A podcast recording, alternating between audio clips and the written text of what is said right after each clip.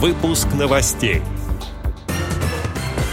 Состоялся шестой областной весенний поэтический турнир самодеятельных поэтов «Поэтическая лира» среди слепых и слабовидящих Ульяновской области.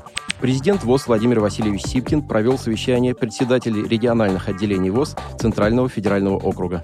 Теперь об этом подробнее. В студии Антон Агишев. Здравствуйте. Здравствуйте.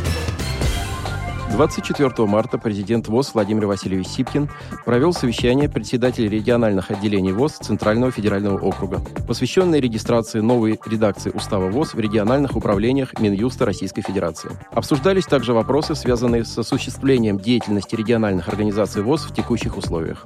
Участники совещания высказались по проблемам и организационным вопросам своей деятельности. Основным лейтмотивом выступлений было понимание обстоятельств современного момента и уверенность в возможности преодоления кризисных явлений в экономике, связанных с санкционными ограничениями.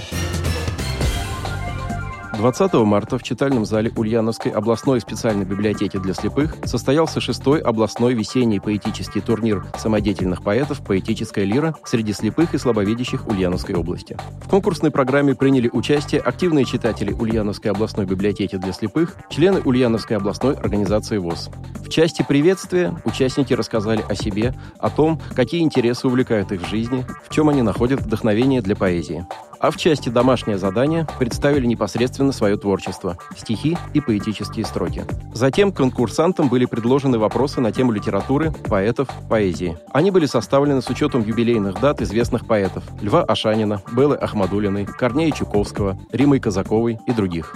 Участники замечательно справились с викториной, из девяти вопросов на семь были даны верные ответы. Качестве членов жюри были приглашены давние друзья библиотеки для слепых, некоторые из них являются бессменными участниками многих проектов. Оценивать творчество поэтов трудно, так как каждый из них самобытен и своеобразен, поэтому оценки были скорее номинальные. Всем участникам поэтического турнира были вручены дипломы и подарки. Также всем подарили колокольчики, звонкий голосов которых будет приглашать новую музу для будущих поэтических произведений.